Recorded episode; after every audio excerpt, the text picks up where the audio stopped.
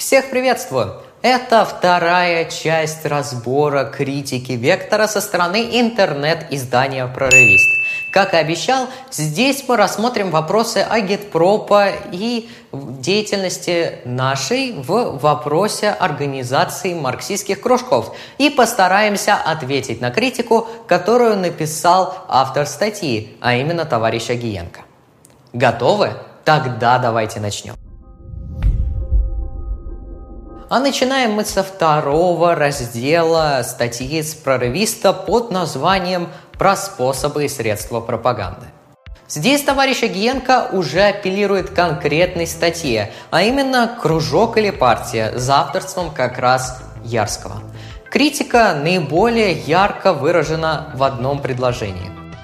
По факту перед нами торгаши, продающие молодежи левые идеи – то есть Агиенко не понравилась тактика внедрения новых методов маркетинга в распространение марксистских идей среди молодежи и не только. Он считает, что тезис, заключающийся в том, что все в нашем обществе рано или поздно приобретает форму товара, так как это общество основано на рыночных отношениях, отношениях товарно-денежных, неверен.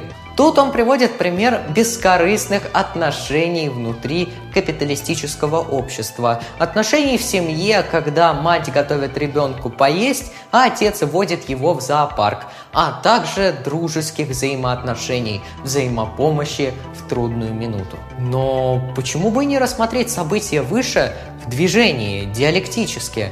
Ведь никто же не говорит, что продукт человеческих взаимоотношений в сию же минуту после его появления становится товаром.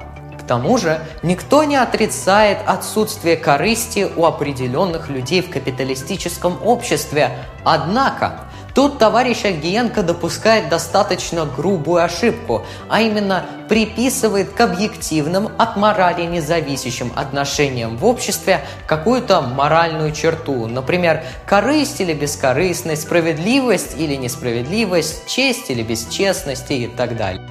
Это вовсе неприемлемо. Особенно в марксизме, который, напомню, никаких моральных императивов не имеет вообще. Для него этика – чуждые категории в рассуждениях, касающихся объективных процессов в обществе. Иначе теория не была бы основана на диалектическом материализме.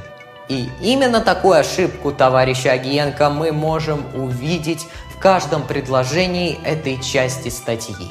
И примеры выше – и отказ от новых методов маркетинга, являющихся в определенных случаях не особо этичными, нам это прямо подтверждают. И если до этого автора можно было упрекнуть в непонимании конкретных аспектов марксистской теории, то сейчас можно сказать, что он не разбирается в ее основах, не понимает, что рассмотрение каких-то объективных взаимоотношений несовместимо с применением к ним субъективных моральных категорий. А еще бывает, автор либо не понимает то, что пишет Ярский, либо делает вид, что не понимает. Например, он упрекает Илью в том, что тот призывает брать пример с научно-популярного контента. Однако в приведенной им же цитате нет ничего подобного. Илья просто указывает на то, что современный левый контент отстает от научпопа и не призывает догонять его всеми средствами, что использует современный научпоп. Еще Генко считает, что оппортунизм – это не соглашательство с буржуазией, а какое-то абстрактное, бесхребетное приспосабливание к сиюминутным запросам обывателя и почему-то противопоставляет распространение марксистских идей на Ютубе и показ организационной силы научного авторитета. Короче, странно все это. С каждым новым предложением убеждаешься в том, что автор безграмотен в плане использования методологического аппарата марксистской теории. Ну и переходим к самому сладкому, заключительному разделу про кружки. Тут товарищ Агиенко, разбирая статью или видеоролик, почему именно кружок должен обрушиться со всей силой научного, читая элитарного, централизма на так называемую кружковщину. Завысил ожидания, да? Но по итогу оказывается, что у него кружки – это не места для коллективного самообразования, а для коллективного распития слабоалкогольных напитков. И я не шучу. Вот цитата. Думаю, здесь все понятно. Векториц не особо скрывает, что кружок – это просто компашка, где после чтения дискуссий можно пойти дружной ватагой в кафешку мороженого поесть, а может, в бар тяпнуть пивка. И, знаете, откуда он это вывел? Из цитаты о практике коллективного обсуждения прочитанного материала. Видимо, его мысли настолько гениальны, что нам не понять, откуда он это вывел. К слову, далее нас ждут не менее гениальные изречения. Конечно, если кружок возглавит твердый марксист, действительный знаток теории, то от кружка будет толк. Но ведь не наоборот, когда неучи и лодыри собрались, чтобы без труда и усердия, попивая чай, строить большевистскую организацию. Откуда у товарища Агиенко информация о том, что наши кружки состоят из лодырей и неучей? С чего он взял, что кураторы кружков, активисты, занимающиеся поддержанием работы своих кружков, ничего не знают и ленятся? Пожалуй, если бы они вправду были лентяями, они бы не ходили на занятия каждую неделю, а то и чаще, и не вели занятия по темам философии, истмата и политэкономии. Но автор статьи считает не ленью не это, нет, а нежелание самостоятельно сидеть и изучать прочитанный материал. Мол, вот сиди дома один, зачитывайся, сам как-нибудь понимай, и, быть может, из тебя выйдет марксист. И то не факт, что нормальный. При этом практически то же самое, просто с обсуждением и анализом в коллективе, марксиста из тебя почему-то не сделает. Как-то нелогично, не находите?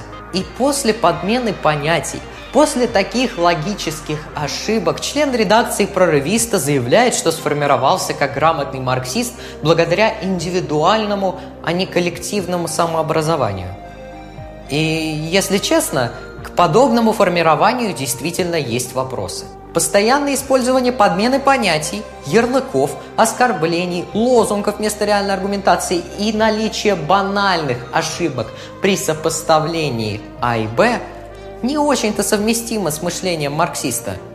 Даже очень несовместимо. Ну и подвести итоги хотелось бы еще одной цитатой товарища Агиенко. Почему же большинство, интересуясь левыми идеями, их не изучают? Не хотят. О как!